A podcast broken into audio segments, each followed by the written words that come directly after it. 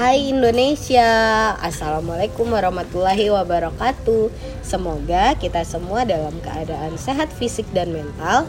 Semoga keresahan Puan kali ini dapat termaknai dengan utuh Dan dapat dijadikan pembelajaran untuk kita. Enjoy it and let's discuss. Yeay. Alhamdulillah, suaranya agak mendingan guys Iya. Siapa tahu berkat doa-doa para pendengar senior Puan sih. Masya. Allah. nah kali ini santai santai santai tapi kalau di judul kok kayak nggak santai gitu sih politik di keseharian. Ih sudah serem banget tuh. Tapi kita kenalan dulu. Eh, kalau ngomong politik pastinya nggak sama saya ya, walaupun kemarin itu saya nyinggung-nyinggung eh, skripsi saya tentang psikologi politik gitu. Apalagi sama saya.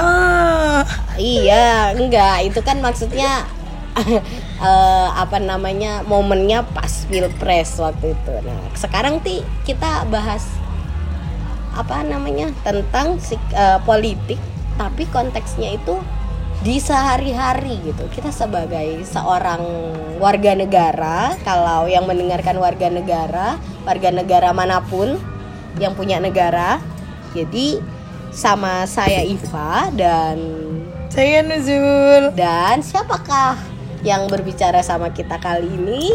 Riskon Fawaid. Jeng jeng. Siapa sih Rizkon Fawaid itu? Jadi mahasiswa Jabatan tertinggi mungkin? Oh iya. Oh, yes. Jadi Asik. saya aktif di organisasi ekstra ya. Organisasi Sebut aja.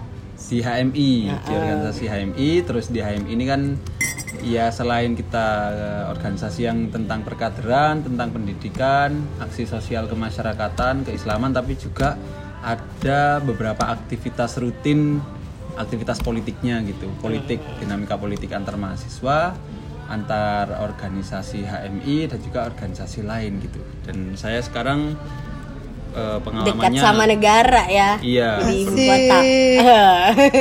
Ya pernah di ketua umum di komisariat, pernah di ketua bidang di cabang, sampai sekarang di PBHMI. Di PB pusat itu apa sih? pengurus besar HMI yang ada di pusat. Nah, Ya. itu latar belakang. Oke, kira-kira gitu kalau buat yang belum tahu gitu, eh, HMI itu kalau nggak berubah masih himpunan mahasiswa Islam ya Kalau nggak namanya. berubah. Eh, tadi tuh yang disebutin sama Tuan Wahid itu adalah jenjangnya. Mungkin kalau konteksnya negara itu kayak eh, apa namanya kota, terus itu eh salah Daerah dulu. Iya eh, desa, terus ada kota, terus ada tingkat negaranya gitu skip provinsi gitu jadi Wahid nggak level tingkatan provinsi langsung, Langsung nasional, nasional kelasnya. karena PB itu nasional gitu. Nah, terus karena biarin lah ada backsound backsound Indonesia banget ya. Iya. Yes. Uh, Kan musik dangdut tuh musik Indonesia. Jadi tuh eh, kita ngomongin politik. Politik itu kalau kata KBBI itu sistem tata negara. Tapi kayak apa sih sebenarnya kalau dari apa namanya eh, penjelasan politik dalam konteks apa sih hubungannya sama ngomongin negara gitu sih It? Iya. Jadi kalau semisal dari sejarah eh, etimologinya ya, tata bahasanya politik itu kan eh, yang mempopulerkan itu Plato ya. Plato yang mempopulerkan politika. Eh, itu juga dia bahas tentang Plato juga bahas tentang demokrasi, politika gitu. Kalau mendefinisikan politik ini adalah ikhtiar eh apa? eh, usaha yang dilakukan secara bersama-sama untuk melak- untuk mencapai tujuan tertentu. Bersama-sama ini juga bisa diartikan secara individu juga gitu, usaha individu untuk mencapai tujuan tertentu. Itu disebut politik gitu. Dan memang konteks yang paling sering digunakan kata politik itu untuk negara. See. Jadi nggak mesti ngomongin sistem negara ya? Nggak mesti selalu ngomongin sistem negara.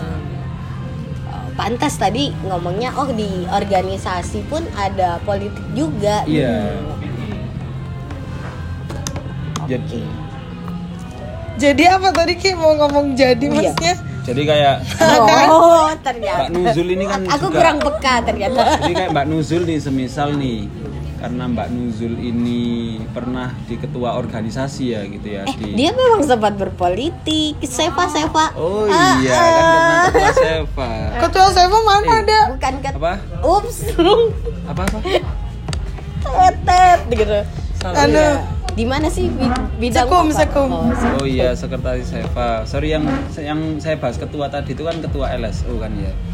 Benar ketua LSO. Lah ketika ya Mbak Nuzul kan pernah cerita nggak mau menjadi ketua terus ada orang yang eh, ngobrol sama Mbak Nuzul terus akhirnya Mbak Nuzul mau. Ya berarti orang yang ngobrol sama Mbak Nuzul itu berpolitik gitu kan. Ah, Biar Mbak Nuzul benar, mau. benar, benar, benar. Seharian kan itu ya.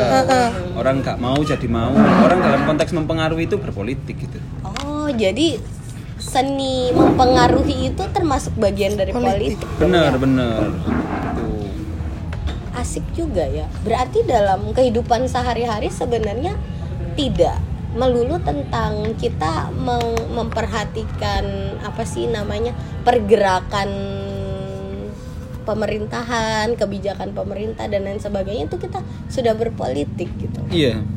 Padahal orang-orang tuh kalau dengar kata politik kayak sinis banget gitu. Kayak Iya. bukan sinis sih, lebih ke udah males gitu. Aduh Benar, kayak berat benar, banget benar. gitu. Mm. Ya enggak Iya. sih? Kayak jadi jatuhnya kayak halah politik gitu-gitu aja. Jadi otaknya ini udah terstereotip negatif gitu nah. Iya. Kalau kalau menurut Nuzul gimana sih? Apa? Politik itu? Ya enggak, maksudnya dari segi pandangan gitu. Loh, enggak apa-apa kan? Kita nah sharing-sharing gitu. Jawab. ya. Eh, politik apa ini Kan bebas tadi saya udah bilang nih di di awal kalau versi KBBI politik itu sistem tata negara terus Wain ngomong pakai Plato, Nuzul pakai pakai pakai apa ya? Jadi kan eh, kebetulan saya ini juga nggak expert expert banget gitu. Bahkan nggak expert dalam tapi hal politik. masuk loh dalam kertas pemilihan. Iya. Em, kalau menurut aku sendiri sih politik itu kan macem-macem ya jenisnya. Atau maksudnya stereotipnya yang negatif yang berat itu apa gitu nggak? oh iya Ah, gitu gimana, aja sih gimana? kayaknya ya. Loh, jadi ya kan? ya ya, ya Gimana, udah. gimana? sabar sabar. Seketika panik Ya. ditanya enggak enggak Kak deh jadi jadi sialan.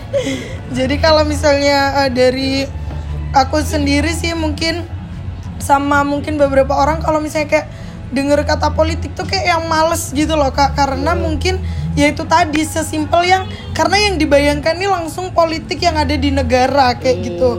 Yang mana kayak seperti yang kayak yang aku sering dengar kayak misalnya halah politik mah kotor gitu. Kalau enggak halah politik mah gitu-gitu aja kurang gitu-gitu. rinso.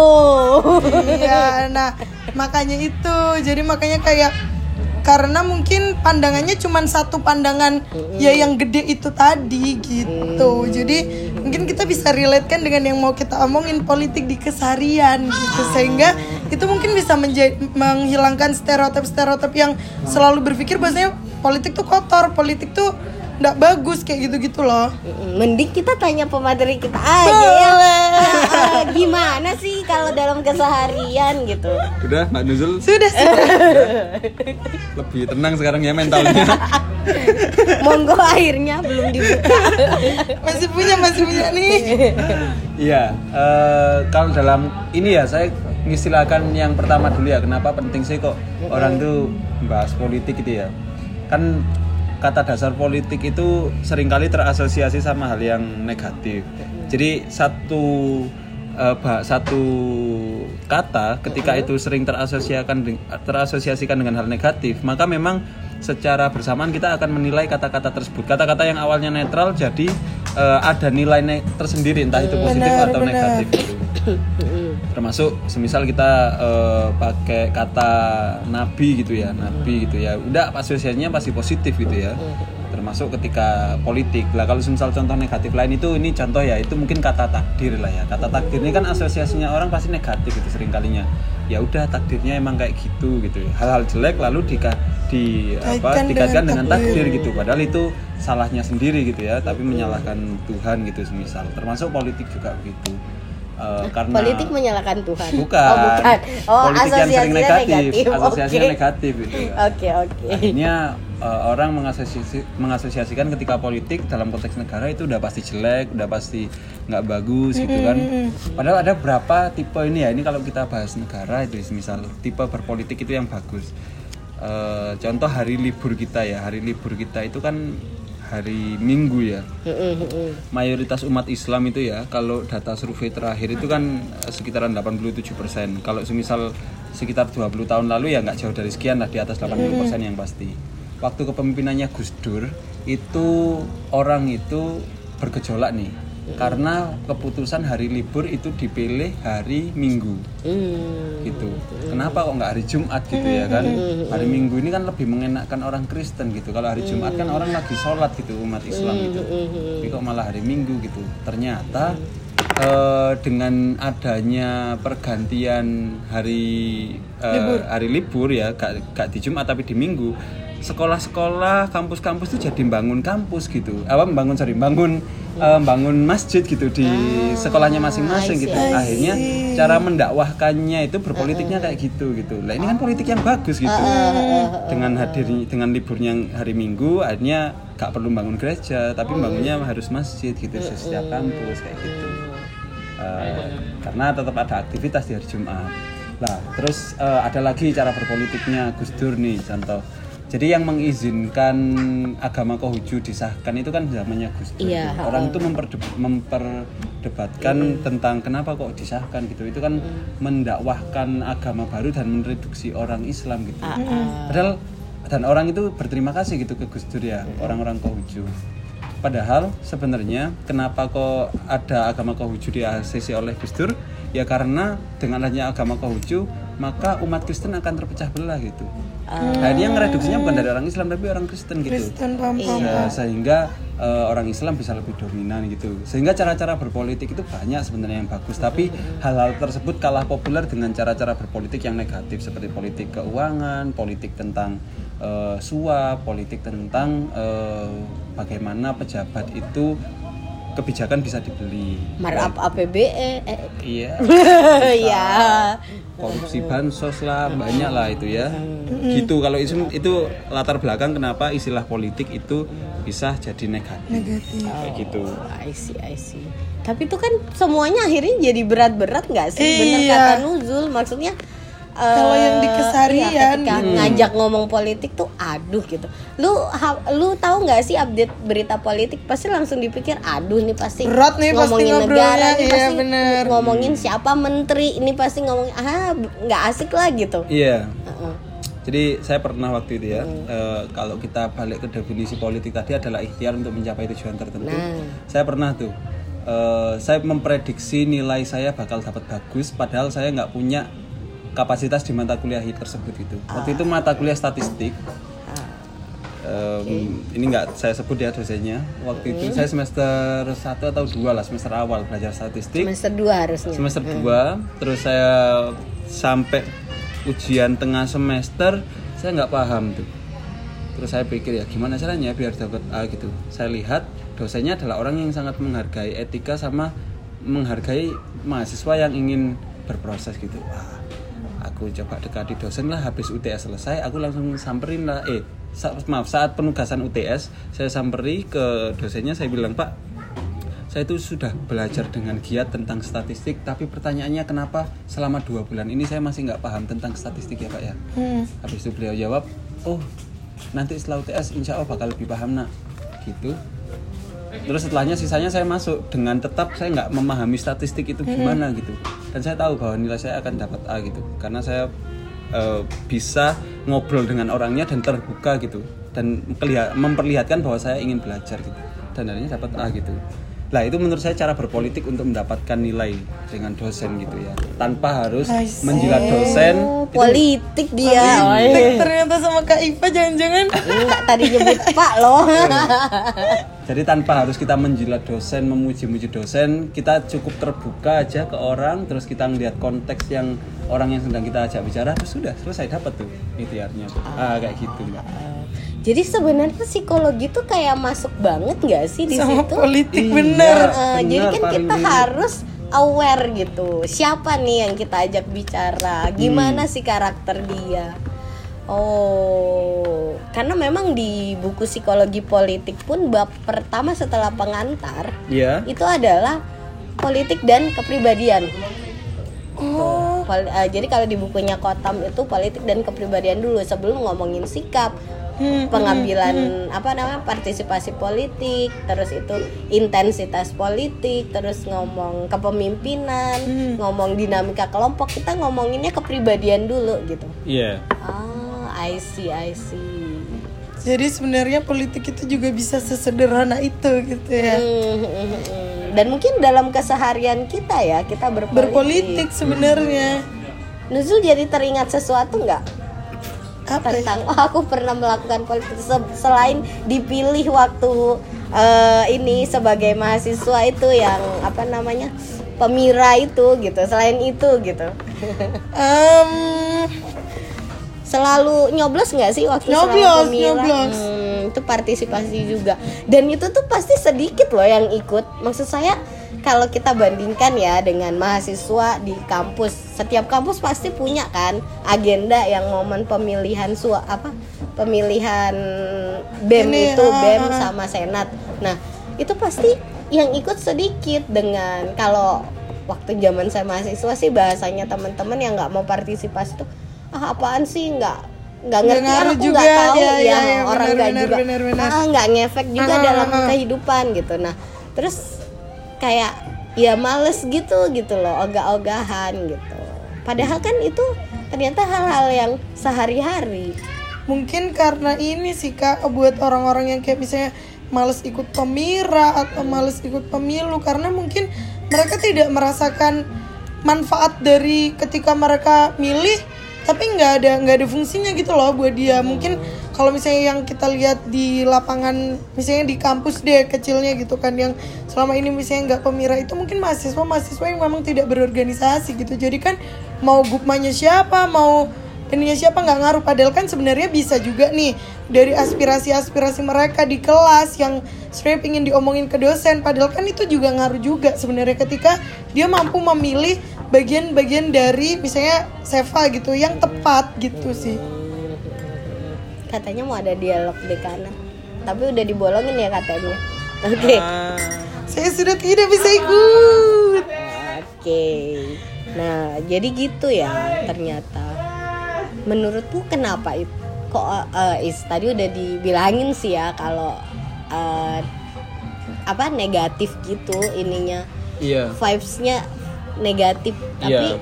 gimana sih gitu maksudnya perlu nggak sih kita tuh edukasi politik atau ya udahlah biarin aja kayak gitu Sebenarnya politik ini kenapa terasosiasi negatif ya? Karena ya kalau mau dibilang netral banget enggak ya? Karena dari se- secara definisi aja itu udah politik itu eh, representatif terhadap perilaku oportunis. Perilaku oportunis itu kan tujuan tujuannya bisa personal, bisa kelompok tertentu, bisa juga bersama-sama eh, antar kelompok gitu. Yang jelas itu oportunis gitu, Iya. mementingkan tujuannya itu gitu. dan itu untuk diri sendiri. lah sering kali eh, politik ini ya mengesampingkan eh, moralitas yang ada di lingkungan gitu. Yang penting tujuannya tercapai gitu cara-cara berpolitiknya eh semisal kita harus eh, bermoral gak boleh eh, ketika kita ingin mendapatkan 20 suara. Cara mendapatkan 20 suara itu ya kita memperbaiki diri kita dan melihatkan diri kita baik gitu. Ternyata dengan memperlihatkan diri kita ba- baik suaranya dapat 15 Masih tetap nih. kurang. masih tetap kurang. Berarti kita tambah lagi nih menjelekkan kelompok lain gitu. Semisal biar dapat 20 suaranya Benar, gitu. benar, semisal kayak gitu. Atau mungkin ketika kita mau mempengaruhi orang lain mempengaruhi orang lain dalam konteks keseharian semisal ngajak kita ini butuh dianterin temen kita nih buat sampai dari Malang semisal ke Jember gitu ya karena semisal tujuannya terlalu pribadi kita buatlah tujuannya aku buatlah tujuannya biar agak sosial ayo kita sambil jalan-jalan gitu ya bisa ada temennya gitu semisal nih ya kayak gitu sering Ini- banget berarti aku berpolitik kalau kayak gitu Wah, gimana tuh? Gimana gimana?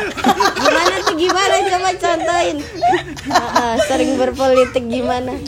Misalnya gimana? Kayak kayaknya pingin jalan-jalan enak sih gitu. Terus kayak akhirnya ngomong aja tuh sama anak-anak organisasi kayaknya kalian butuh ini deh butuh pendekatan antar anggota nih. Oh, Ya menarik kalau kita jalan-jalan ke mana coban ke apa ke? Oh ternyata aku selama ini berpolitik rupanya. Iyalah.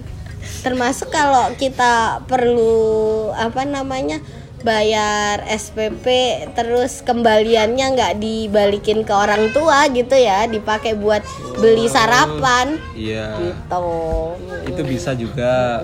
Atau mungkin nih kita mau kita misal mau punya tujuan nih ya ke tempat apa gitu, tempat wisata apa gitu. Kita pengen ketemu orang nih. Tapi kita pakai instrumen lah, organisasi aja gitu.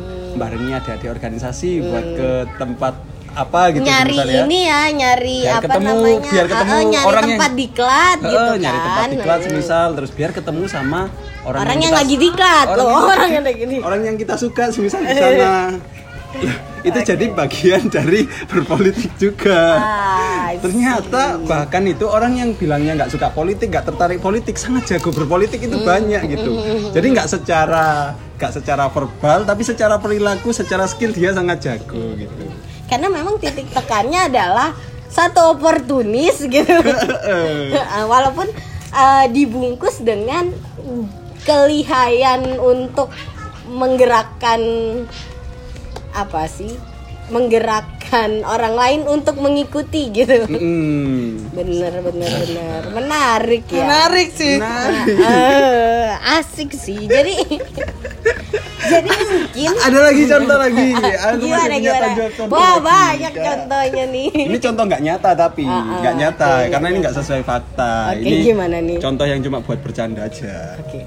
jadi semisal nih mau deketin siapa gitu ya Eh, karena kita agak jauh nih jangkauannya entah kita kurang percaya diri atau gimana. Oh itu nyata sih kayaknya Enggak, contohnya contoh terus kita deketi aja kakak-kakaknya gitu ya. Ah. biar ini contoh nggak nyata ya contoh nggak nyata. biar biar cir- circle-nya lebih dekat. Ah, oke. Iya benar-benar itu iya iya gitu. Itu tuh sama dengan kayak aduh aku suka sama anak tetangga gang sebelah gitu kebetulan ibunya itu temen ibu PKK eh temen satu PKK sama ibuku gitu. Jadi Iya. bu gitu eh, kapan-kapan ikut dong gitu. Terus ngobrol-ngobrol sama ibunya akrab sama ibunya main ke rumahnya gitu gitu ya oh Iya. I see I see I see. Gitu. Sering tuh saya temui orang-orang yang ih jago sekali ya orang-orang ini berpolitik gitu. Jadi orang yang mungkin katakanlah terlibat dalam urusan politik yang serius-serius gitu ya entah politik pemerintahan politik organisasi merasa bahwa dirinya itu jago berpolitik ternyata kalah sama orang yang nggak suka politik Ah, gitu. ah, orang yang nggak ngomongin negara yang Ngomongin negara. nggak bisa bedain antara demokrasi liberal itu gimana tuh nggak tahu ah, secara yang nggak baca das kapital gitu. Tapi ternyata malah dewa gitu ya. Ah, tingkat ah. dewa skill Iya sih berpolitiknya emang gitu. sering kayak gitu sih kadang orang-orang. Ah, atau De- Denus punya tambahan contoh lain boleh boleh boleh. Oh, lo ketawa. Ketawa? apa-apa. Eh, anu sih nggak ada wes tapi memang berarti saya lagi yang nambahkan contohnya. Oh enggak. Udah kebanyakan contoh. apa sih? Contoh. Enggak, contoh contoh ke saya sendiri. Contoh saya sendiri. Contoh saya sendiri. Jadi karena saya eh, apa suka nih ke orang gitu. Tapi saya nggak berani gitu nggak pede ngomong ke dia kan suka. Karena ya menurut saya dia terlalu cantik dia terlalu spesial dia terlalu tertib kuliahnya. Jangan sampai terlalu ganteng. Oh, enggak. Oh, oke. terlalu cantik ya terlalu manis lah terlalu bersekil lah. Oh, yes. dan terlalu jauh juga sama saya gitu menurut saya lah. Bersikil. Skill. Heeh. biasanya Eh, akhirnya alah ya udahlah untuk minimal saya tahu keadaan dia kabar dia gitu. Dengan main sama sahabatnya jalan-jalan sama sahabatnya kan dengan dari situ juga akhirnya tahu juga gitu jadi politik ini juga bisa dua arah juga gitu saling berpolitik saling berpolitik ini saling menguntungkan di situ saya mungkin sharing sama teman saya itu teman saya sharing ke saya gitu jadi politik itu bisa saling menguntungkan jadi oportunis boleh tapi eh, kepekaan sosial jangan ditinggalkan. Ini untuk meminimalisir ketersinggungan politik ya. Oportunis boleh, tapi kepekaan sosial jangan diturunkan. Nah, kayak gitu sih kalau saya. Karena memang eh ketika kita ber, mencoba berpolitik dengan orang lain kan bisa saja dia juga sedang melakukan hal yang sama dengan kita. Benar, benar, benar. Artinya eh jangan sampai gitu, jangan sampai kita yang ngegas terus cari opportunisnya, kita lupa bahwa sebenarnya kita malah diarahkan Wah, kan. Itu. sering tuh kayak gitu tuh. Ah, ah. Sepertinya saya korban. Oh. Enggak lah. Enggak lah. Kenapa sih kalian? Enggak, enggak apa-apa. Materinya agak rusuh. itu ya.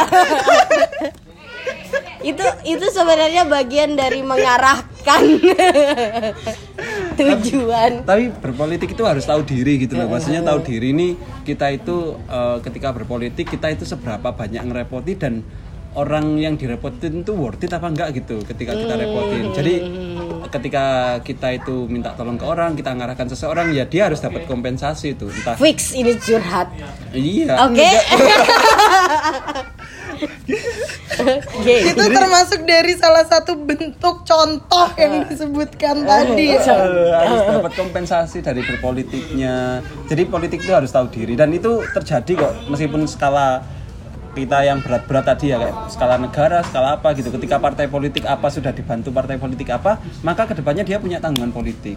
Kalau Iya, dalam organisasi di HMI satu komisariat dibantu komisariat lain, ya artinya ke depannya harus saling bantu tuh. Dan itu udah menjadi moralitas yang nggak usah tertulis kayak gitu itu. Peraturan yang nggak tertulis gitu. Jadi Budaya lah ya. budaya aja gitu dan keseharian juga gitu ketika kita dibantu orang lain ya harus tahu diri gitu kalau orang lain yang I see, I see. yang kita politikin tadi itu banyak kita repotin ya harus kita harus siap gitu untuk memberikan balasan ke dia dan se worth it mungkin gitu se setimpal mungkin lah seadil mungkin kayak gitu Karena konteksnya adalah timbal balik. Timbal Nggak balik. ada. Benar, benar. Maka ada istilah kan kalau di politik itu nggak ada makan siang gratis gitu Iya, kan. Jadi hati-hati lu kalau dibaikin orang. Nah, Wah. nih balasannya Jangan-jangan semakin makan enak. siangnya beracun. Sema bukan semakin enak makan siangnya. Tunggu aja nanti makan malam kamu diajak buat ngebayarin di tempat Benar, mana benar, gitu. benar, benar. Kan lebih gitu. Oke. balik ke prinsip berpolitik tadi ya kalau saya bilang tadi adalah prinsip politik itu ada harus tahu diri harus bermoral juga harus punya kepekaan sosial begitu juga ketika konteksnya kita ini sedang ingin dibantu orang lain untuk mencapai tujuan kita ketika kita tahu orang tersebut itu mintanya balas budinya kelebihan atau mungkin orang yang perhitungan kita bisa meminimalisir minta tolong ke dia gitu. Jadi cara berpolitik itu eh, hitungannya harus eh, harus clear gitu. Satu tambah satu gitu semisal ya. Satu satu tambah satu dua ya artinya ke depan satu tambah satu juga bukan satu tambah dua gitu. Sehingga kita bisa minimalisir untuk gak usah dibantu orang lain lah untuk mencapai tujuan tersebut ketika bisa sendiri I see, I gitu. itu yang yang penting juga menjadi prinsip politik. Karena kita belum tentu ke depannya bisa lega gitu bisa tenang gitu ketika orang tersebut yang minta tolong ke kita gitu. dan itu sering tuh saya ngadepi yang orang-orang kayak gitu-gitu tuh dibantu apa mintanya kelebihan gitu Ah, kita kayaknya perlu menakar juga apa namanya kalau misalkan kita eh, ingin meminta sesuatu ke orang lain, kira-kira kita bisa bales apa gitu setelah kita memberikan ini gitu nggak sih? iya benar Ah, itu tuh kalau kalau itu itu adalah bentuk kalau istilah Wahid tadi mencapai tujuan itu politik gitu itu adalah bentuk politik yang saya lakukan gitu. Jadi Oh, kalau iya, hmm, kalau saya itu ketika saya mau minta tolong sama orang gitu saya bakal nyari dulu gitu se aku pernah bantu dia apa memang gitu? Iya, atau iya. Oh, atau iya, iya. mungkin aku bisa bantu dia apa dulu nih sebelum aku minta tolong gitu. Oh iya iya. Ah, ah, ah.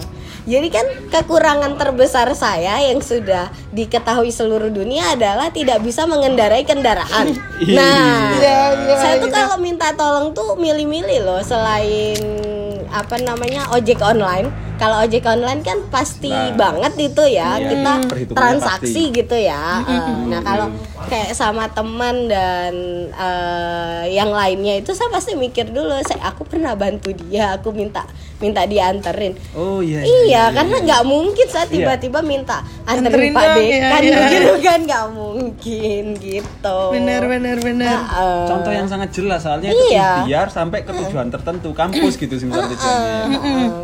Walaupun sebenarnya kalau dihitung-hitung arah gitu bisa saja gitu. Eh, misal karena kita satu arah gitu. sa- sama orang gitu ya satu arah seret gitu. Jadi ke kampus bareng. Tapi kan saya nggak per nggak pernah pernah bantu. membantu dia atau kayaknya ke depannya juga sulit membantu dia lah. Masa saya minta tolong sama dia gitu. Tiap hari lagi repot lah kan. Iya. Hmm, gitu itu sih. Oh I see I see. Saya jadi terinspirasi gini sebenarnya yang perlu eh, diedukasi politik itu bukan eh, masyarakat pada umumnya oleh eh, lembaga-lembaga tertentu tapi saya malah mikir mungkin gitu jangan-jangan eh, orang-orang yang berpolitik yang benar-benar untuk sistem tata negara perlu reflektif ke orang-orang biasa yang tadi kata Wahid kok jadi jauh lebih lihai, Lihai, daripada benar. Iya. gitu. Heeh. paham paham paham oh jadi strategimu itu Zul? Loh, apa lagi ya Allah. Aku kayaknya di sini dikambing hitamkan enggak dong enggak itu tadi yang katanya ngajakin jalan oh adik-adik. iya Mm, iya. kan contohnya itu. Mm-mm. contoh yang itu yang bagus itu loh Zul. Eh, terus sama ini juga mbak. Kalau semisal tadi konteksnya ke negara kita hubungkan dengan keseharian kita ya. Kalau semisal orang bilang oh masyarakat Indonesia masih perlu edukasi politik semisal kayak gitu. Atau mungkin eh, kenapa kita mempertanyakan kok politik di Indonesia dominan transaksional gitu. Ternyata adalah kalau kita balik ke prinsip politik tadi itu harus saling menguntungkan harus ada feedback harus ada kepekaan sosial. Artinya per- pertanyaan mendasarnya orang-orang yang mau mencalonkan diri menjadi negarawan eh, orang yang politisi-politisi dipertanyakan berpengaruh seperti apa ke masyarakat? gitu. Benar, sehingga benar, ketika ketiadaan berpengaruh yang jadi adalah transaksional gitu. Sehingga transaksional adalah hasil adalah ujung dari ketika dia nggak berpartisipasi ke masyarakat gitu. Ya partisipasinya ya transaksional itu tadi gitu. Ah, nah itu see, kondisinya bisa dipahami Jadinya kan kayak ini ya pel- pelanggan sama apa konsumen sama eh, produsen. Iya, padahal relasi politik nilai harusnya nggak harus kayak gitu. iya dong. I see I see oke akhirnya saya paham kenapa eh, apa namanya berita itu dipecah-pecah jadi breaking news gitu Iya. karena Oh, kalau iya, iya, iya, iya. lebih banyak ini loh jam-jam prime time-nya untuk eh, Iklan. Drama-drama yang begitu-begitu gitu. Di Benar, semua benar. stasiun televisi gitu. Drama variety show yang aduh gimana gitulah gitu. Iya. Uh, menampilkan gimmick-gimmick yang sebenarnya itu juga berpolitik kan karena dia menampilkan hal ya nggak sih? Yang iya. Menampilkan hal yang tidak apa mungkin tidak eh, dianya gitu. Dan untuk mendapatkan rating yang bagus gitu Iya. eh, dia menampilkan apa yang disukai Sisi, oleh benar. eh, orang yang mau menonton ah I see I see sesederhana itu loh ternyata Sesederhana itu, Mbak. Ya, benar terus- benar dan benar. itu terkesan rumit dan menyebalkan Iya. Makanya kan sesuatu itu bisa kita pahami lebih mudah ketika kita harus menjelaskan suatu teori, suatu penjelasan, suatu definisi kita eh, hubungkan dengan keseharian kita yang pernah kita lakukan. Baru itu akan lebih ringan untuk memahaminya. Lebih mudah. Lebih mudah gitu untuk memahaminya. Jadi gitu.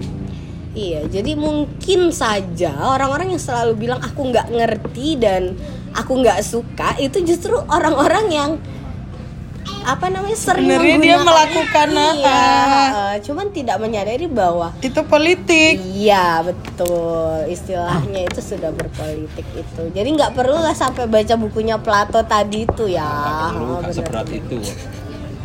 Kalau misal kumpul nih ya, kumpul eh, dalam satu warung kopi ada beberapa ragam orang lah ya dengan ketertarikan berbeda. Satu orang seneng politik, dua orang lah katakanlah seneng politik lagi ngobrol politik. Satu orang sama sekali nggak seneng politik. Satu orang ngomongin tentang akademik. Satu orang lagi percintaan, misal lima orang nih. Eh, satu orang yang nggak seneng politik ini ketika mendengarkan dua temennya ngomongin politik akan gatal ketika dia nggak ngomong gitu artinya dia ngomong nih ngapain sih bahas-bahas politik males ah berat ngantuk aku bahas politik semisal kayak gitu Hmm. akhirnya pembicaraan dialihkan lah bahas urusan percintaan gitu yang insya Allah semua orang bakal lebih tertarik gitu dalam satu forum itu gitu artinya satu orang yang nggak senang politik tadi udah berpolitik ya gitu. berpolitik Iya, dia iya, iya.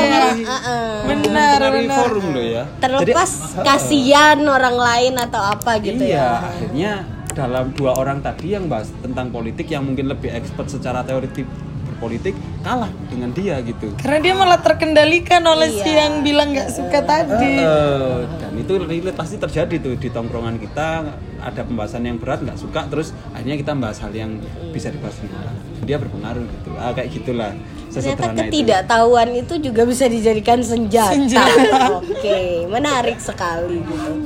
Sayangnya kok circle saya tuh malah dibully kalau nggak tahu ya. saya. Salah circle kayaknya. Aduh. Oke, Nggak gitu paham, gitu. minggir dulu gitu ya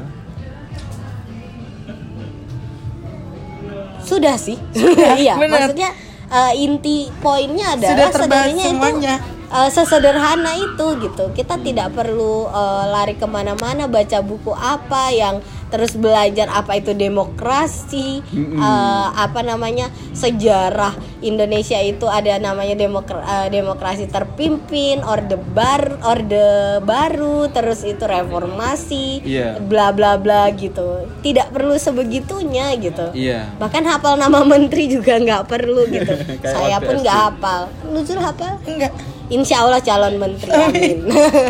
siapa namanya? Oke baiklah begitu ya kira-kira oke Eh, kira-kira ada closing statement nggak nih dari Pemateri. pemateri Kalau saya sih ini sih orang berpolitik itu kan udah pasti oportunis nih. Oportunis itu boleh, tapi eh, mengesampingkan intelektualitas, kepekaan sosial itu jangan. Itu yang yang paling karena orang kalau misal udah berpolitik, dia punya power, eh, tapi dia ini nggak punya kecerdasan intelektual dan kecerdasan emosional sosial itu tadi, dia akan menghancurkan lingkungannya secara nggak langsung gitu. Dan lingkungannya nggak sadar bahwa dia membawa kehancuran itu gitu ya. Dia membawa kerusakan itu ya, kerusakan dalam pertemanan, kerusakan dalam organisasi mungkin atau mungkin dalam negara gitu. atau setidaknya dia malah menghancurkan dirinya, sendiri Lah, sangat mungkin menghancurkan dirinya sendiri tuh. Eh, karena dia melakukan dia mempelajari dasar-dasar politik tanpa mempunyai bekal dasar-dasar pengetahuan umum gitu. Iya. Iya kan? Kan pengetahuan umum itu kecerdasan sosial, Iya, iya. emosional Iya. gitu. Kalau berangkatnya kita ini mau melakukan apa pun lah ya itulah entah politik keseharian kalau bekalnya kita udah punya semakin berilmu ya punya kecerdasan intelektual terus kita punya kepribadian yang mampu membentuk pribadi kita menjadi orang yang peka terhadap lingkungan mau berpolitik sebagaimanapun itu orang malah seneng kok lingkungan itu. Malah terbawa kok. Dampaknya malah semakin berpos malah positif itu. Bahkan ini satu lagi ya satu contoh berpolitik. Saya juga punya guru saya di HMI namanya beliau eh, Pak Muhammad Nasih ya. Kalau misal diketik di internet itu pasti banyak muncul beliau. Tulisan-tulisannya pengaruhnya. Beliau itu membuat pondok pesantren. Pondok pesantrennya ini luar biasa pengaruhnya gitu karena dia bisa memunculkan hafiz-hafiz Quran terus dia bisa memunculkan wirausahawan wirausahawati dan juga bisa memunculkan santri-santri yang kuliah ke luar negeri gitu. Tiga ini ya akademik beres eh, keislaman beres Dunia- keduniaan ke- juga kewirausahaan beres. juga beres gitu. Tapi beliau ternyata malah bilang gini saya meskipun concern di pendidikan di perkaderan punya pondok pesantren tapi ini saya bakal mungkin kalah dengan orang yang punya kekuatan politik. Karena dengan saya ini membuat pondok pesantren saya bisa menaungi sekitar 400 orang. Waktu itu ya tiga tahun lalu beliau ngomong 400 orang. Kalau sekarang mungkin bisa lebih banyak lah. Tapi dengan saya berpolitik saya bisa menolong lebih dari 10.000 orang. Dengan saya mengambil kebijakan yang Karena pada masyarakat. mempengaruhi tadi itu ya. Iya. Dan ada power dianya. Tuh. Dan saya seperti Gus Dur, seperti orang-orang yang mungkin Soekarno juga pernah berpolitik dan banyak orang yang ketika dia punya kecerdasan spiritual, kecerdasan intelektual sosial, dia akan membawa ke, keman- bermanfaatan untuk lingkungannya gitu. Sehingga berpolitik itu penting dengan catatan beberapa tadi itu kualifikasi-kualifikasi tadi prinsip-prinsip politik lah yang nggak boleh dikesampingkan. Seperti itu closing statement saya. Asik. Itu tuh gimana Zul? Apa? Ada ada pendukung begitu loh kok apa lagi sih? Agak pendiam loh ai- anu hari ini. Sudah, sudah, Oke, sudah. sudah. Hmm, aman ya Mbak Nurul ya? Aman, aman. Nggak ada salah-salah sepakat, kata? sepakat banget ada. sama closing statement. Oh, sama closing statementnya. Iya. itu Oh, tuh iya. kalau mengibaratkan politik adalah ilmunya eh, kecerdasan sosial tadi bagian dari adabnya jadi Oh, memang harus iya. adab dulu baru ilmu Iya. kan ya Heeh. oke Saya closing seperti biasa. Pada akhirnya kita adalah orang-orang subjektif yang berusaha terlihat objektif. Semua ingin setara, hanya saja kita tak dilahirkan setara. Ayo bertumbuh. Wassalamualaikum warahmatullahi wabarakatuh. Waalaikumsalam warahmatullahi wabarakatuh. Jawab.